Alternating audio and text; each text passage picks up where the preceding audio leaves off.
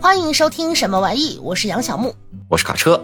哎，那这一次呢？我想先问问小伙伴们，还有卡车，跟我说说你喜欢什么题材的故事？我个人是特别喜欢那种架空的史诗奇幻题材。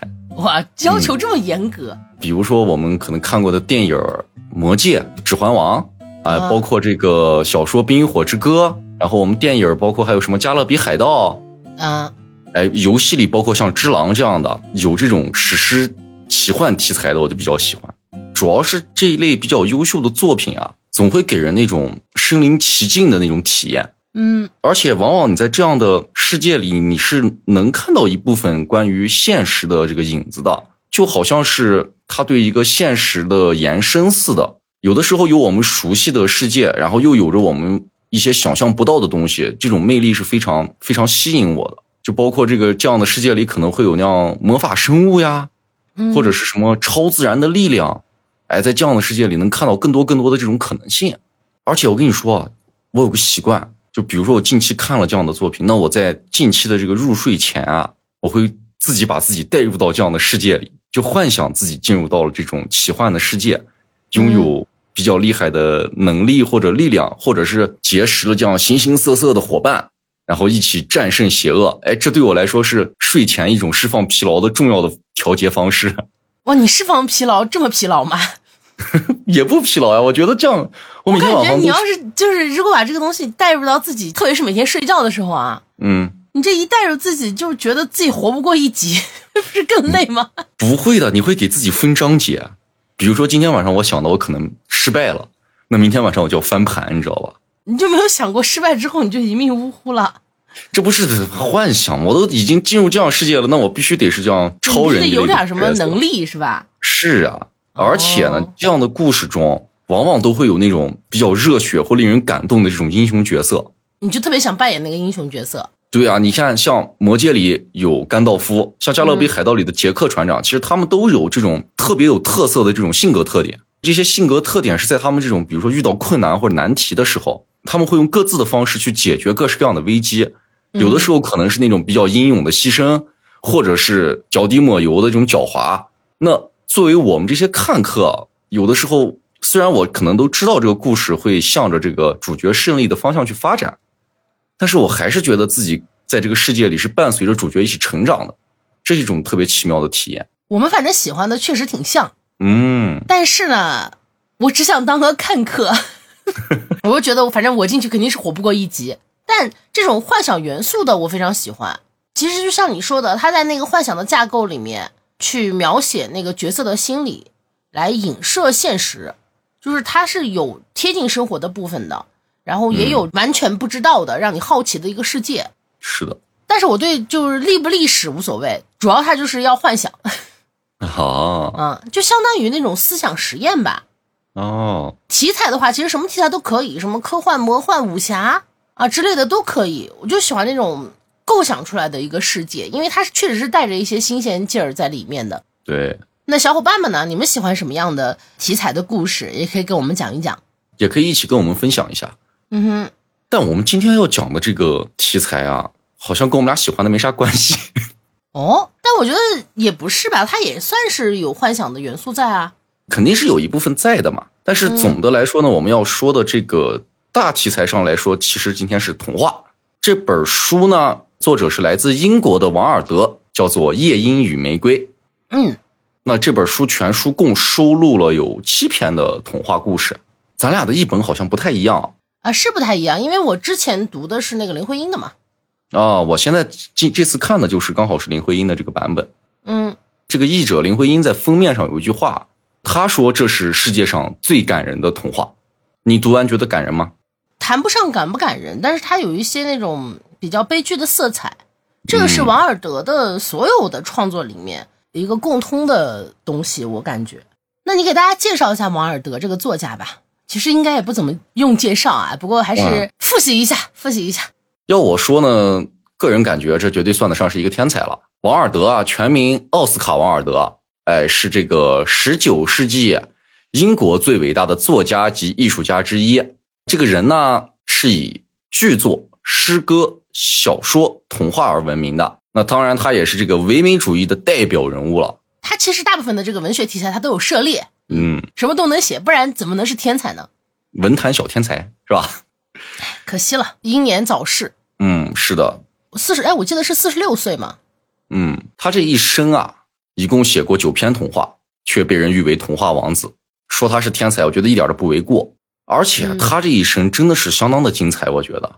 你说说，先不说别的吧，先说说这个王尔德的长相。就我们现在能看到的，都是从网上搜来的图片嘛。我是觉得这位仁兄长得有点像这个发福了的《哈利波特》里的那个斯内普。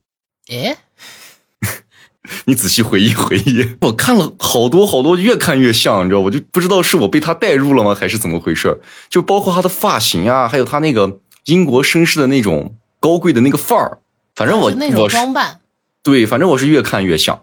那除了长相以外啊，他比较令人微微称道的，或者说比较出名的，当然还得说到他的另一件事，那就是他其实是个非常毒舌的一个作家了，出了非常多的金句。对，而且他的这种毒舌和金句是经常，即使在现在被很多人拿来做什么签名之类的。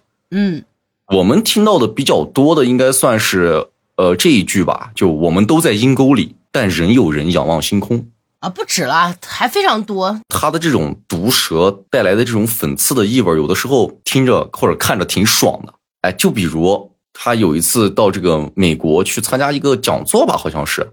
他在美国过海关的时候，就对人家海关官员就说：“我没什么可以申报的，除了我的才华。”这个傲才失误的这种感觉，就是作家才有的。那他嘲讽敌人的时候，他就会说：“要原谅你的敌人，没有什么事比这更让他们抓狂的了。”他还嘲讽平庸的人，努力不过是无事可做的人的避难所。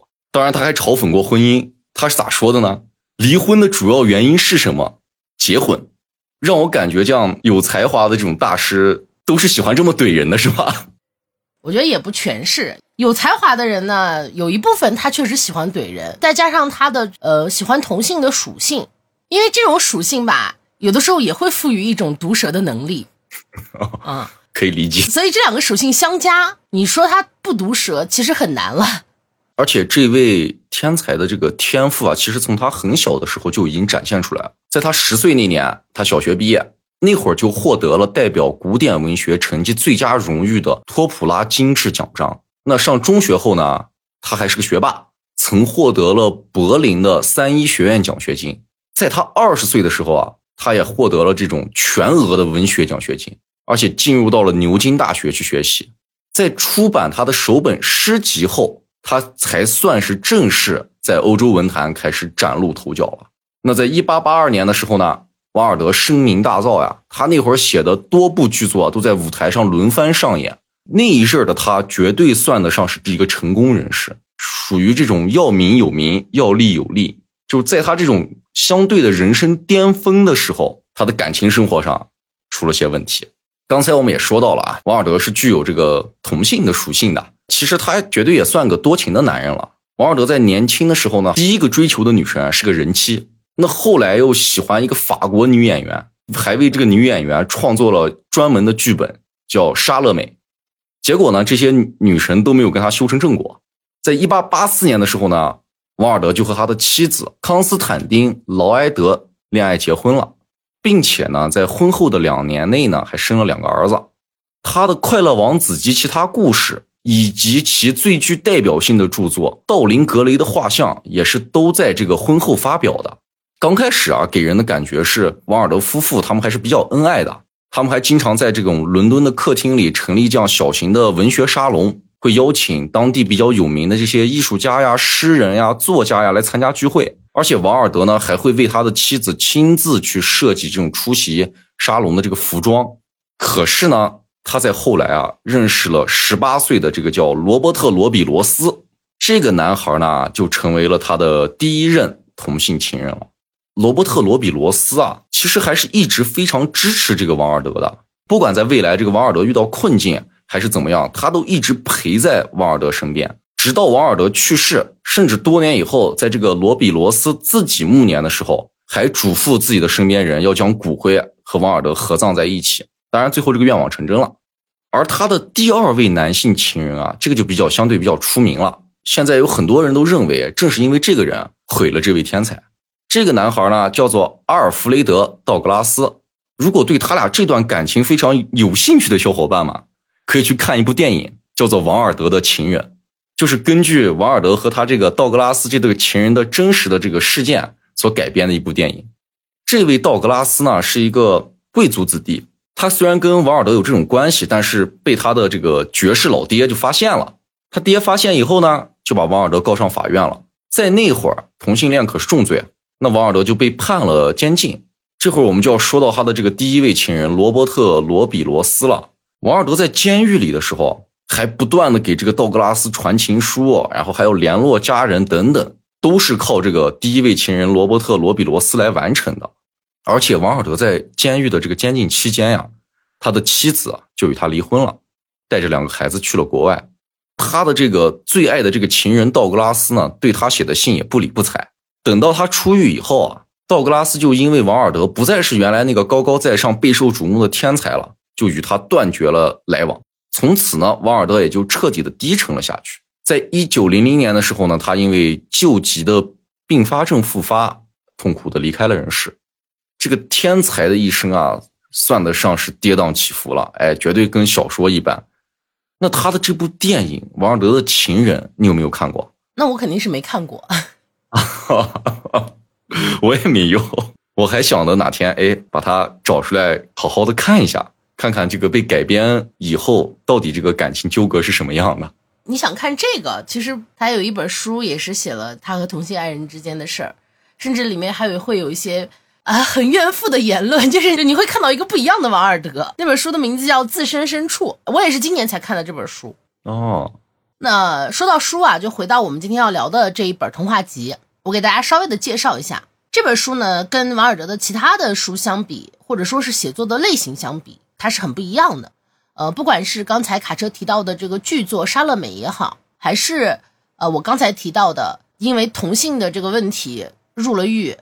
当时给他判的是有伤风化嘛，他就在狱里呃写了这一本《自身深处》。前面卡车也说到啊，他的作品都很唯美，他的童话也是带着这种很华丽的悲情的色彩的。可是我们能很明显的在他的童话里面看到他对美啊、对人珍贵的品质的一种追求。前面卡车给大家介绍王尔德这个人的时候，说到他一共只写了九篇童话嘛，嗯，他这九篇童话是分了两个童话集来出版的。我们现在看到的这些童话的版本，基本上都是一个合集，就是把它两个童话集合在一起，然后出来的书。那其中的第一个集子呢，叫《快乐王子及其他》，这一本呢是他最广为流传的一本，是在一八八八年一出版就轰动了。那里面呢就有夜莺与玫瑰的这一篇。第二本集子呢叫做《石榴之屋》，是一八九一年出的，但是这个影响力呢并没有第一本这么大。而是在出版之后渐渐的被人喜欢的，那里面比较出名的可能就是《星海》。那给大家大致的介绍了一下王尔德这个作家，还有他的这本童话集。我们先聊一聊这个阅读感受吧，因为啊之后有大家喜欢的这个讲故事的环节，所以在之前先啰嗦一下，先把阅读感受哎聊一聊。那我就顺着来吧。行啊。前面也提到过，我刚开始读这本书呢，是读的林徽因版的。嗯。当时的兴趣其实不在王尔德身上，我当时的兴趣就是因为林徽因才买的哦，因为我很好奇，哎，林徽因她翻译的童话是什么样子？所以这次重读的时候，我就专门买了其他人的翻译来读。我这次读的呢是王林的一本，那区别很大吗？其实说实话啊，对比下来，我感觉啊，啊，读谁的翻译都可以啊，也没有明显的这种好坏之分，是吗？至少我感觉这两个版本的好坏之分并不大，哦，就重点在于王尔德写的童话吧，不是重在遣词造句的那种精巧，它更重要的是一种故事传递的内核。只要他的这个故事的内核没有变，能感受到的东西其实不会有太大的区别。而且我更觉得他的这个童话，相比于给小孩子看啊，是更适合年纪大一点的青年来看的。我印象里，在书店翻到过《烟雨玫瑰》的这个儿童版带插画的，嗯，他们在结尾的时候会做相应的删减，就让这个故事看起来会可能更适合孩子吧。有删减吗？是的，我看过有删减版的。会有这种啊？是的，是的，就是纯童话类的，就会给你讲一个，一个小老鼠说了什么，小夜莺说了什么，然后到哪哪哪就结束了。啊，就是他不给你讲完是吧？不把最后的悲剧展展示给你。是的，那那种版本，我建议啊，如果有家长就不要买给孩子看，啊，那种就直接会误导小孩子对王尔德的印象，就是他传递的东西就是表达不出来了。不如去看我们之前有一期时代广场的蟋蟀。哦，那还不如去看，嗯，你想要活出怎样的人生？我为啥说它更适合年纪稍微长一点的青年？是因为它的童话里面影射了很多现实的问题，也探讨了很多现实的问题，包括这个爱情啊、政治啊、梦想啊等等方面。这些东西呢，在年幼的时候是不能体会到的。就你只有在懂得了一些这方面的问题之后，你再来看，可能你才会理解王尔德真正想要说什么。其实另一个比较有悲情色彩的童话大师就是安徒生嘛，他们俩的童话也经常被拿来一起对比。可是王尔德的这个童话，它会更悲情一些，就是比安徒生，他的这种悲情呢是更华丽的、更浪漫的、更唯美的。前面我们也说他有一个喜欢同性的特征嘛，我们身边其实也有喜欢同性的朋友，就在他们身上，有的时候你是会看到在情感上很细腻的部分的。这是在我们大众认知里面，普通人不太容易捕捉到的东西。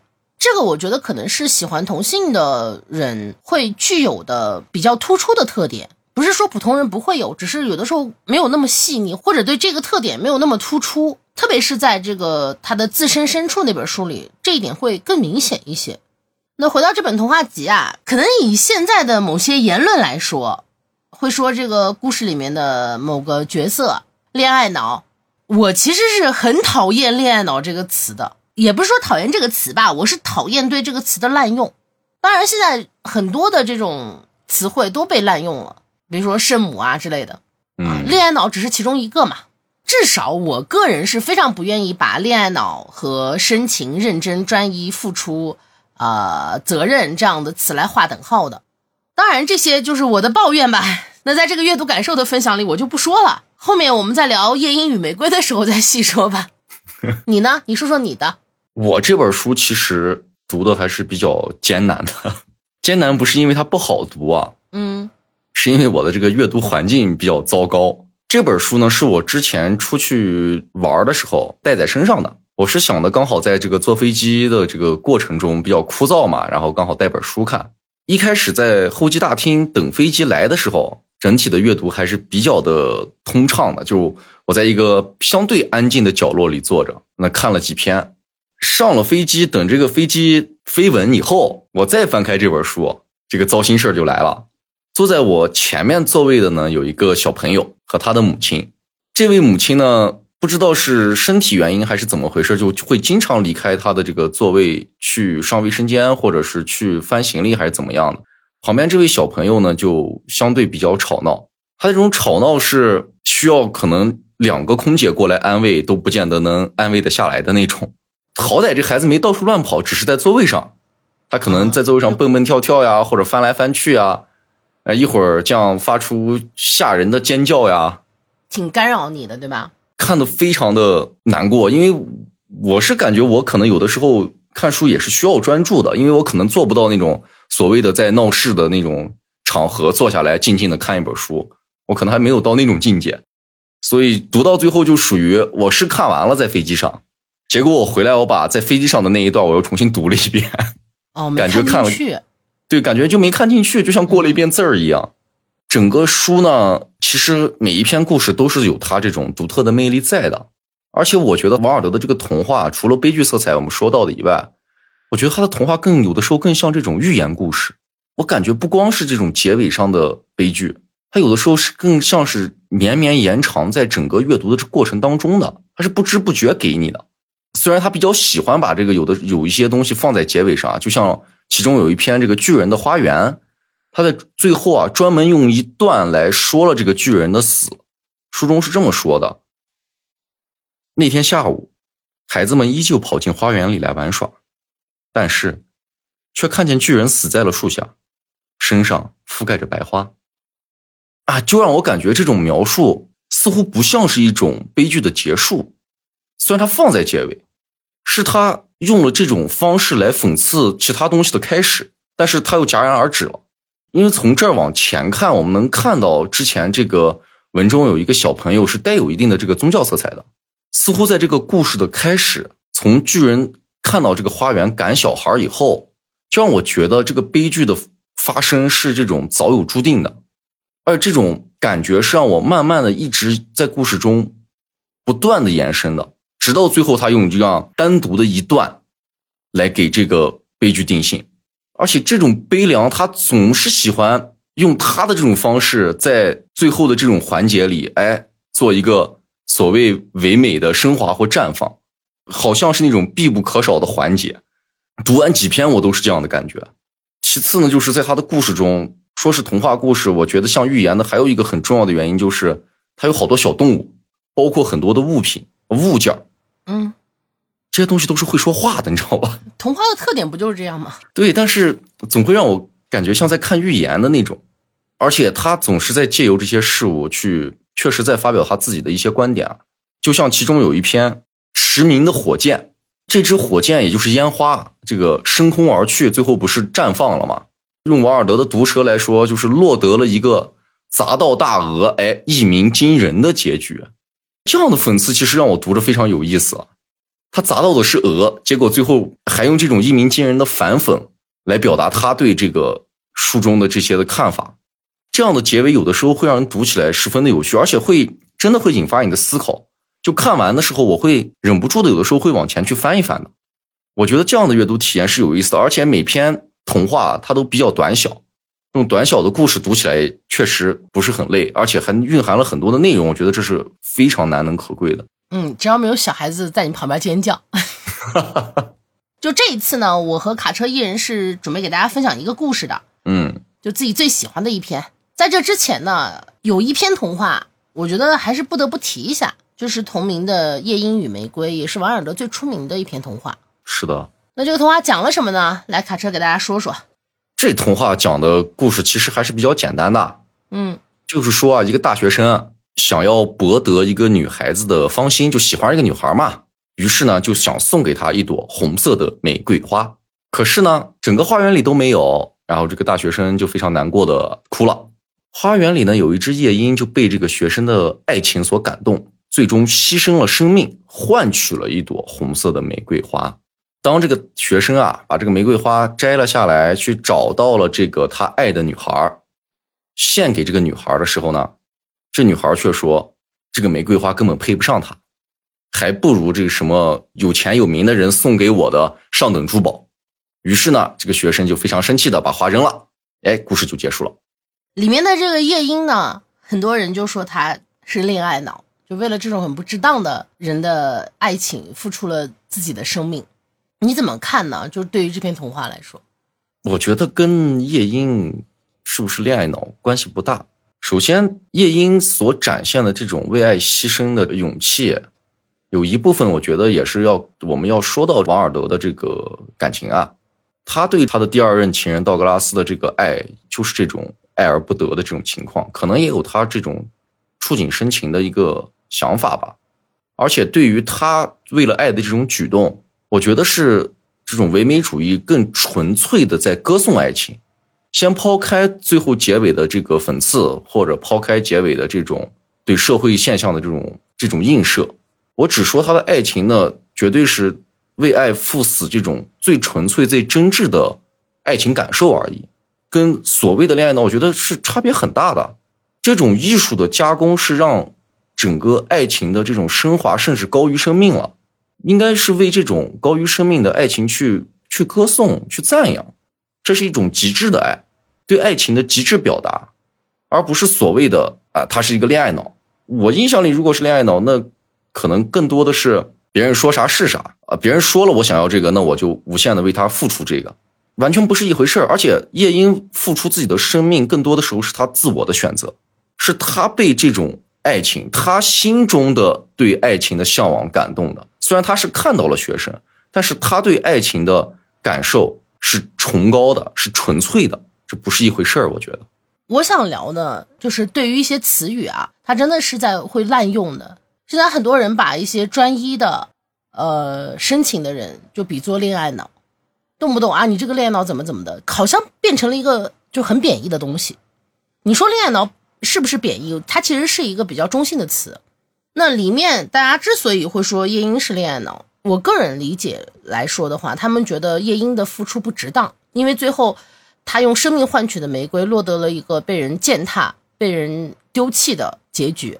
嗯，但是呢，夜莺是完成了自己心里的热爱的，就是爱情对于夜莺来说是一个他所向往、他所追求的东西。他之所以愿愿意用生命来塑造这朵玫瑰，是因为在他的心里，爱情是至纯，是值得用生命去追求的东西。就反观到青年和他喜欢的这个女孩的身上，青年的这种爱其实是很自以为是的，当头一热的那种爱。我说，我甚至都不愿意称它为爱。就夜莺为什么会觉得这个男孩很深情？因为这个男孩哭了，为他得不到的这个姑娘哭了。就他所表现出来的，可能是一种爱情的表象。我们在处对象的时候，难免会有一些触景生情呀，会有一些自己想象的悲情这样的东西在。那你说这个青年他对那个姑娘了解吗？他根本不知道这个姑娘是怎么样的，他就是看上了这个姑娘的外表，他甚至都不认都不怎么认识这个姑娘。那他的这种爱情不就是当头一热吗？你说对于一个人都不了解。口口声声的说啊，我我爱这个人，我为他哭泣，就这种表现就是很无力的那种爱。就是我我在我看来，他就不是这什么真正的爱情。当他被这个姑娘拒绝之后，表现出来的那种气愤，你说他爱这个姑娘吗？并没有啊。而那个姑娘从始至终其实压根就不喜欢他。夜莺也没有看清楚这个男孩是不是真正的爱情。所以夜莺的死，夜莺为追求玫瑰花的死，就跟这个青年关系其实不是那么大。嗯，所以聊到这儿，就你有没有想过自己想要的爱情是一见钟情啊，或者是什么其他的类型的？有没有想过自己想要爱情的模样？这个我觉得要分阶段。就在我年轻的时候，或者说上学情窦初开懵懂的那个阶段，我是觉得这种一见钟情是很浪漫，两个人一见面。彼此可能都不认识的情况下，两眼放光，彼此相爱，就是类似童话故事的童话爱情故事的这种走向。但是放在现在，要我来看，我觉得爱情是需要时间来磨合的。就我现在更希望能得到的爱情，是两个人彼此之间的相互的认知和相互的包容，这是一个需要时间的接触的一个过程。那这种爱情可能会比较理智，不会像很多爱情小说或者是一些文学里描写的如此那么的轰轰烈烈，那么的地动山摇。但是，我觉得这样的爱情才是平平淡淡的生活中所积攒出来的感情的积累，它最后会变成两个人的这种不可扭断的一种桥梁。这样的爱情才是稳固的，或者说这样的爱情才是对我来说是踏实的。两个人彼此能知道彼此能在生活中，在呃，比比如三观或者各个方面能谈得来，然后相对的见解会比较合，那这个事情是可遇不可求的。其实有的时候，像我最初说的一见钟情，那更多的是性冲动，可能换换我当年可能就是性冲动，就完全是不同的另一种态度了。我好像从来都没有对一见钟情有什么幻想。哎，我原来。可喜欢可以，就我对任何人都不会一见钟情。我晚上睡觉都一见钟情，你知道吗？我记得我在十几岁的时候，那时候去写，那时候不是愿意写一些文绉绉的东西嘛。嗯，我那时候写的爱情就是你在我这里之所以重要，是因为我给你赋予了意义。如果说我不爱你了，那么你的一切美好在我这里就相当于什么都不是，就大概是表达这个意思吧。所以好像我从小追求的就不是那种一见钟情，这可能也是导致我在处对象的这个事情上，我对颜值其实是没啥特别要求的。嗯，我是一直很喜欢那种嗯深思熟虑的爱情，是经过审视的。我希望对方对于我是有认知的，他是熟悉我的，我好在哪里，我的缺点是什么，我对他也是一样，就是我希望他能明白这些，我希望我也能明白他的这些。就他们很多人都说啊，你深思熟虑的就不是爱情，我但我反而觉得不是。我喜欢这种审视过的人，就因为这样，我才更了解这个人，我才更了解我们之间的关系。就好的坏的我都明白，但是我仍然愿意和你在一起。这个对于我来说是是我对爱情的追求，而不是什么看到一个帅哥就想象要跟他在一起。你说这个帅哥他万一特别帅，但是他口臭怎么办？带他去医院看好不好？就这种也许是可治的，但有一些很内在的东西，它是不能通过治疗来改变的。那是。那你说爱一个人，他需要需要这个爱人来改变吗？其实也不一定。是的。就你爱他的时候，你知道他的这个缺点，但是你因此还是愿意和他在一起，因为证明这个缺点相对于他的珍贵，让你觉得珍贵的优点来说，嗯，这种缺点是可以接受的。那我们当然可能会希望自己或者是对方变得更好、更完美，但你说人的追求从来都是啊，我先追求一个东西，我追求到了，我有更高层次的追求了，就别说爱情了，对于任何东西，人都是这样追求的。刚开始我们用普通的牙刷，后来我们拥有了电动牙刷，那就肯定不会愿意再用回普通牙刷了。对任何东西的追求都是这样的，就包括爱情，其实也是。你要是不断的去要求，你的要求就会不断的增加。就总体来说吧，我是觉得那种当头一热的感情对我没啥吸引力，我就是喜欢那种很深思熟虑的，是经过审视的。这也是为啥我处对象可难的问题，就是很要花很多很多的时间去观察一个人。打分制的是吧？我也不怎么打分儿，怎么说呢？我先，我肯定是要先看这个人是不是一个好人吧。我不能光他是一个，他颜值超帅超神，前无古人后无来者，但他这个人啊又不善良又渣，还变态。你让我喜欢他啥呀？我我是哪个地方不好了？我给自己找这种罪受，就是我的眼光是有多差，我才能喜欢这种性情的人？你喜欢一个人，肯定是因为他的某些特质吸引到你嘛。嗯，但是这种喜欢有的时候他确实是限于外表的，限于外表的时候，你可以再多看看，因为你跟一个人相处，你不可能只看他的外表，就是再漂亮的人，你看久了也就那样；再难看的人，你看久了你也早晚会觉得还行。就跟我妈看电视剧一样，她刚开始是接受不了嗯黄渤和王宝强的，嗯，她觉得他们不好看，但是。等看多了他们的这个电电影啊剧之后，她会觉得，哎，看着看着也挺顺眼啊。其实就这么个理儿，看习惯了，就是看习惯了就就好了。就再漂亮的人，你看习惯了，他也好看不到哪去。你在看到别的帅哥的时候，你不心动吗？那该心动还是照样心动一下嘛。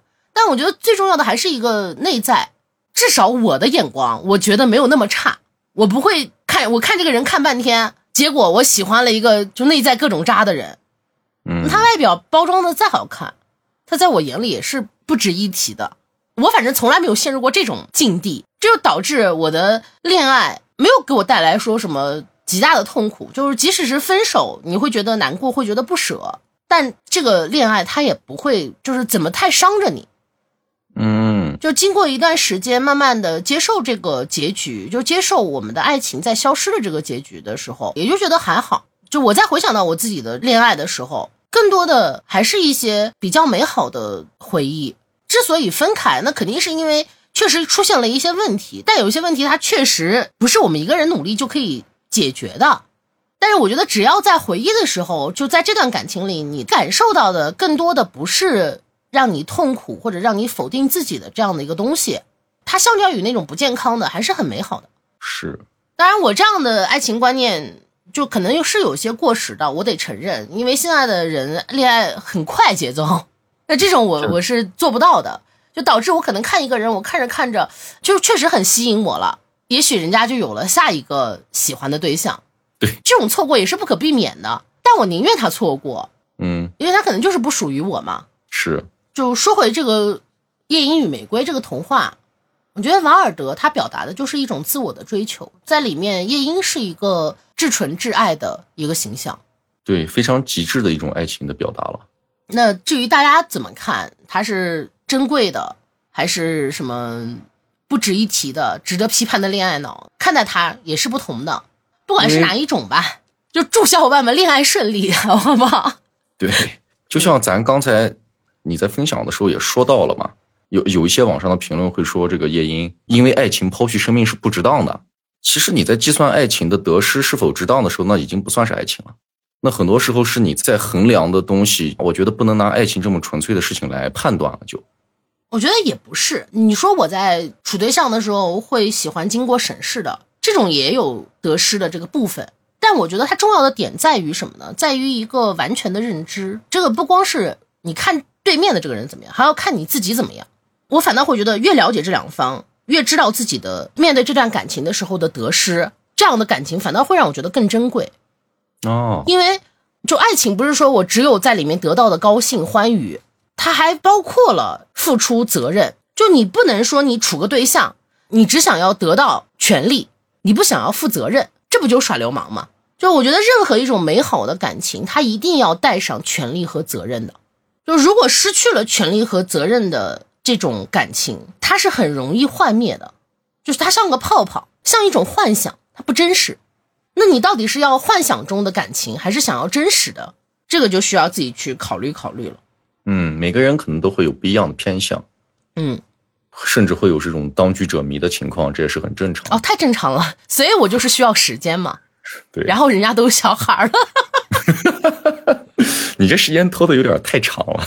喂，我觉得这不真的不是我的问题啊，就现在确实很快，我需要看这个人看半年，但人家这在半年里已经各种相亲，然后唰唰唰的结婚，开始生孩子了，时间是对不上的，就这种我觉得也不可惜。可能就是缘分没到，嗯，等缘分到了，一切都好了。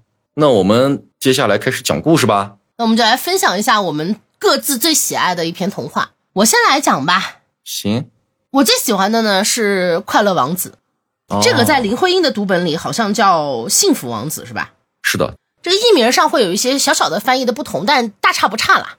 嗯，那这篇童话讲的是什么呢？他就说这个城市里啊有一座雕像，大家都叫这个雕像快乐王子。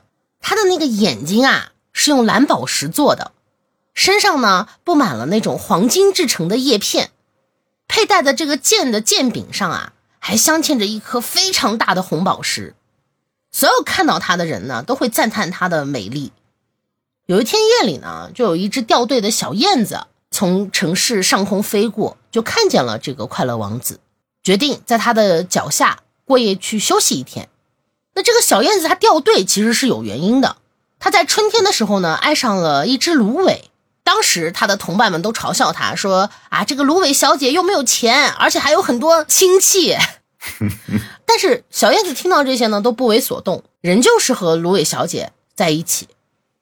后来到了秋天，其他的燕子呢就开始迁徙了。小燕子因为和芦苇小姐在一起了，它没有离开。但好景不长，在其他的小燕子离去之后，它慢慢的也开始感觉到有些孤独了，并且呢还对芦苇小姐越来越厌恶，就觉得芦苇小姐她又不会说话，还跟这个风啊不清不楚的，水性杨花，爱好呢也和自己不一样。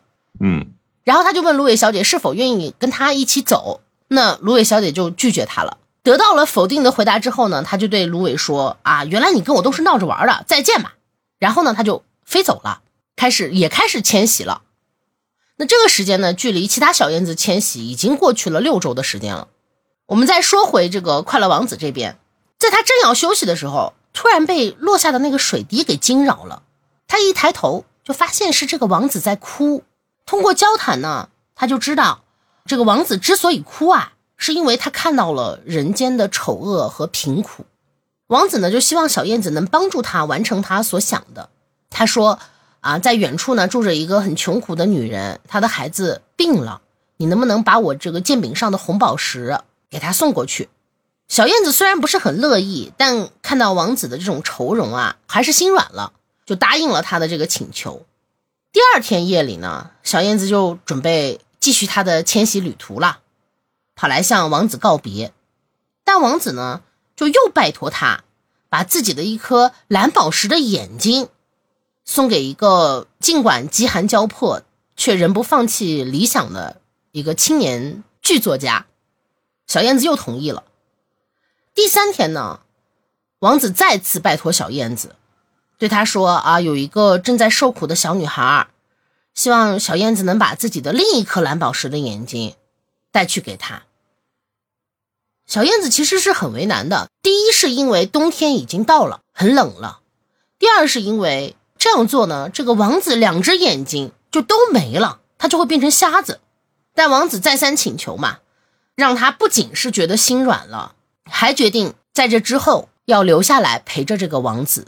就这个时候，他们已经互生情愫，就是很相爱了。那小燕子在这个帮助王子去送这些宝石的过程中，其实也感受到了一种快乐。就她也好像渐渐发现自己内心有追求的东西。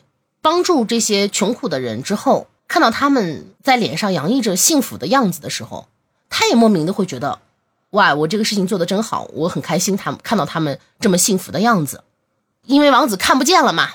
小燕子就陪着他，给他讲他在世界各地的见闻，又帮助王子把身上的这些黄金叶片啊都摘下来，去送给正在经受苦难的人。可是天气越来越冷，这个严寒呢，还是夺走了小燕子的生命。在即将死去的时候呢，他和王子互相表达了自己的爱意。小燕子用尽最后的力气亲吻了王子的嘴唇，而王子呢，在小燕子跌落之后也心碎而死了。城里的人呢，看到了这个死去的燕子和已经面目全非的王子，觉得很影响市容，那最终就把他们扔去了垃圾堆。那故事到这里基本上也是讲完了。你在看这篇故事的时候是怎么想的？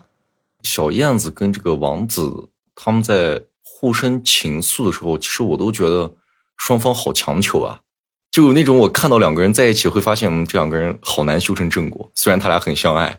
我也祝福他们，但是真的很难。但结局确实也是这样。虽然他俩彼此最后算是表达爱意，但是都付出了生命。而且整篇这个故事，他在描绘的这个当地那个城镇的情况的时候，我们也能看到，那个大臣看到王子的雕像是什么样，但城里的这些老百姓过着什么样的生活。直到这个王子不再光鲜亮亮丽以后，那些人再看王子的这个态度的转变。他也是对这这种社会阶级的一种嘲讽吧。其实这一篇最讽刺的地方，呃，是在最后，王子和小小燕子不是都被扔到了垃圾堆嘛？嗯。然后上帝就让天使把这个城市最珍贵的两样东西给他带过来。那天使就带了王子碎掉的心和死去的这个小燕子给上帝。这个上帝说什么呢？上帝说啊，你的选择对极了，因为在我这天堂的花园里。小鸟可以永远的放声歌唱，而在我那黄金的城堡中，快乐王子可以尽情的赞美我。这里你可以看到，上帝虽然肯定了这两样东西的珍贵，但是他想的是什么呢？他想的是，这个小燕子可以为他唱歌，王子可以赞美他。他跟城市里面的这个所谓的议员，所谓这个市长的雕像有什么区别呢？没有区别。而你前面说到这个。王子和小燕子，你觉得他们不会修成正果吗？嗯，包括可能很多人看完以后会觉得这个小燕子和王子不值得。我倒没觉得不值得，我只是觉得，像我之前说的，就从他俩开始的时候就让我觉得注定这是一场悲剧。包括他们俩死之后，你说得到他们帮助的这些穷苦的人有为他们说什么吗？这个童话里也没有表现出来，好像大家都不在意。是的，这就是很多人觉得他不值得的原因啊！我不是说你，就是说有些人看完会觉得他不值得。但我恰恰是觉得，对于王子和小燕子来说，别人怎么看那是他们的事儿，他们两个是忠于自己的内心和自己的情感的，他们所付出的，他们所做的都是值得的，并且他们是为此而开心的，是他们所追求的东西。那至于别人怎么去看他们，他们其实从始至终没有太在意过。而且从他们的决定和最后的这个死亡，其实都是由他们自己来判断的。正儿八经是他们出于内心的，不管是善还是爱的这种自己的选择，所以我没有什么权利去说他俩的这个情况。小燕子其实在里面是有很多成长的，对她是一个被王子循序渐进感动的一个角色吧，可以说她是慢慢被王子的这些品质所吸引了的。嗯，在这个过程里，小燕子也慢慢找到了自己的。追求就是这个小燕子，她其实又是有很多成长，是因为刚开始是讲了一段小燕子的情史，就她对芦苇小姐，她刚开始对芦苇小姐就喜欢她柔软的身姿嘛，然后就和芦苇小姐在一起了。但是她并不了解芦苇，她对芦苇小姐其实就是当头一热的那种情感。嗯，你看到她后面对芦苇的指责，啊，说什么你根本不在乎我呀，你根本就是跟我闹着玩的。他的那种喜欢更偏向于这种表面的喜欢，所以在芦苇不能满足他的情感需求的时候，他直接就走了，也没有留恋，很干脆的就结束了这段感情。就那时候你可以看到小燕子的爱情非常不成熟，甚至可以说就是有点浮于表面的那种。但后来他见到了王子，和王子经过互相的真正的了解，对内心的追求，就共同去完成一个目标，就这样相处下来，他会慢慢的知道啊王子的珍贵。就小燕子对王子不光是一种爱情，我觉得也有对王子的赞美，就是他内心的认可。对，而王子也是一样的。后面小燕子和王子的这种爱情，他是更加成熟的、深思熟虑的，所以他才愿意为了王子来付出自己的生命。这篇童话是我最喜欢的一篇，而且到最后，其实你可以看到小燕子，她不仅是只为了爱情在付出，她在这个爱情的途中也找到了自己。找到了自己的追求，对于他自己人生的，对他也有了像王子那种高尚的、善良的品格的一个反应。所以这是我最喜欢的。那你最喜欢的是哪一篇呢？我喜欢的是《星孩儿》。嗯，那你跟小伙伴们讲一讲。这个故事其实简单来说，就是一个孩子从漂亮变丑，再又变漂亮的一个过程。具体说呢，就是有一个樵夫啊，他在冬天回家的路上。哎，捡到了一个由天上星星掉下来而变成的孩子，好心的樵夫呢就收养了他。这个新孩啊，就在樵夫家里慢慢的长大。小朋友长得那是非常的俊俏，哎，书中是这么描述的，我给大家说一下。一年一年过去，他一年比一年出落的俊俏。住在那村子里的人都觉得惊讶，因为大家又黑又粗，而他又嫩又白。活像用象牙雕刻成似的，那卷发犹如水仙花圈一样，嘴唇像红色的花瓣，眼睛像溪流边的紫罗兰，身体像草原上未经割除的百合一般圣洁。可是呢，他虽然长得非常好，但他因为自己的美貌啊，就十分的骄傲，而且他不光骄傲，还特别的暴虐。他在村里呢，就。搜集了一帮小朋友，哎，变成了一个不良少年一样的，还是那种小型的这种黑社会团体性质，打骂那些可怜的无辜人，哎，虐待小动物，无恶不作，在村里就属于。这有一天呀，有一个女叫花子就来村里了，那星孩就跟原来一样，他就用石头打他，又嘲弄他，就欺负他。当樵夫把这个女人救回家里的时候呢，这个女人就声称自己是星孩的母亲。星孩一看这个丑陋的叫花子，那心中满是愤怒。在书中这段描写啊，也特别的有意思。前面啊，这个女叫花子就说：“哎，我的儿，就是我走之前，你能不能吻我一下？我是为了找你，真是受了不少的罪啊。”星孩却说：“不行，你太脏了，与其吻你，还不如去吻毒蛇和癞蛤蟆。”他就各种贬低他的这个母亲。那最后呢，这个女人就被星孩赶走了。从这个女人被赶走以后，星孩自己就发现，他竟然变得就跟他自己口中的这个癞蛤蟆一样丑陋，而且身上还长出了像蛇一样的一片片鳞片。到这时候，那村里那些原来跟他一起混的都不理他了，他才发现哦，自己错了，自己对不起自己的母亲。于是呢，他就离开了村子，踏上了一条这个救赎之路。整整三年呀，他都在外面流浪，一直在寻找他这个母亲。直到有一天呀，他来到了一座城市，他在这个城市的城门口啊，就被一个非洲术士给拐走。那这个术士呢，就让他去找金子。他这会儿经过三年的这种流浪的历练，已经从原来暴虐的那个孩子变得很善良了。他在山里呢救了一只小兔子，这个小兔子呢就帮他找了三块金子。可是实际上啊，这三次他都是空手而归的，因为啊，他每次把金子拿回来的时候呢。城里都有一个麻风病人向他索要，说自己快饿死了，自己快病死了，反正就是他要金子。那他出于可怜和善良呢，每次都把这个金子给了这个麻风病人。前两次的时候呢，他就遭到了这个非洲术士的毒打。第三次去拿金子啊，这个非洲术士跟他说了，如果今天晚上你再空手回来，我就杀了你。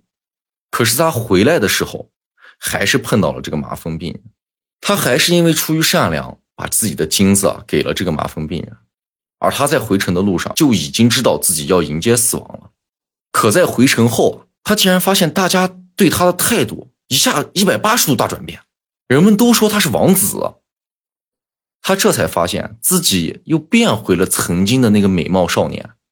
可是啊，他一心啊只想求得母亲的原谅，并不想这会儿在这么多人的吹捧中去什么登基啊干这些事儿。就在这时，他在人群中看到了他的母亲那个叫花子。于是他就猛地冲过去，抱住母亲，亲吻她的双脚，悔恨着去恳求他的母亲原谅。可是呢，他的母亲根本不理他。他这会儿看到他母亲身边站的是他帮助的那位麻风病人，他就让这个麻风病人呢也帮他说情。等到这个叫花子和这个麻风病人同时叫他起来的时候，他才发现这两位居然是国王和王后，也是他的父亲和母亲。到此呀。他的父亲和母亲才算原谅了他，他在未来继承了这个王位。继承王位以后，他做了许多的善事儿，在当地也是非常好的一位皇帝。其实故事到这儿结束，我觉得就蛮好。而王尔德在最后啊，又写到了：然而他当政的时间并不长久，因为他所受的痛苦太深，所受的磨练也太苦，三年后就死了。他死后。继承王位的是一个很坏的国王，这个故事就是我看完，我当时看到最后这儿的时候，我就觉得，哎，这孩子真的是太惨了。但是呢，他这种自我救赎的整个这条路，确实让我觉得还是蛮感动的。他从一个非常骄傲、非常骄奢的这样一个人，到经历了三年的这种苦难，去寻找自己的母亲。最后去求得自己母亲的原谅，这种自我救赎的故事是很吸引人的。我觉得，你在这个故事中有没有啥吸引你的点呢？其实我们要简单的去概括这个故事，它就是一个寻找自我、救赎自己的一个故事。你看，刚开始她虽然很漂亮，但是她对她母亲做出了很残忍的事情，有很多的嫌弃。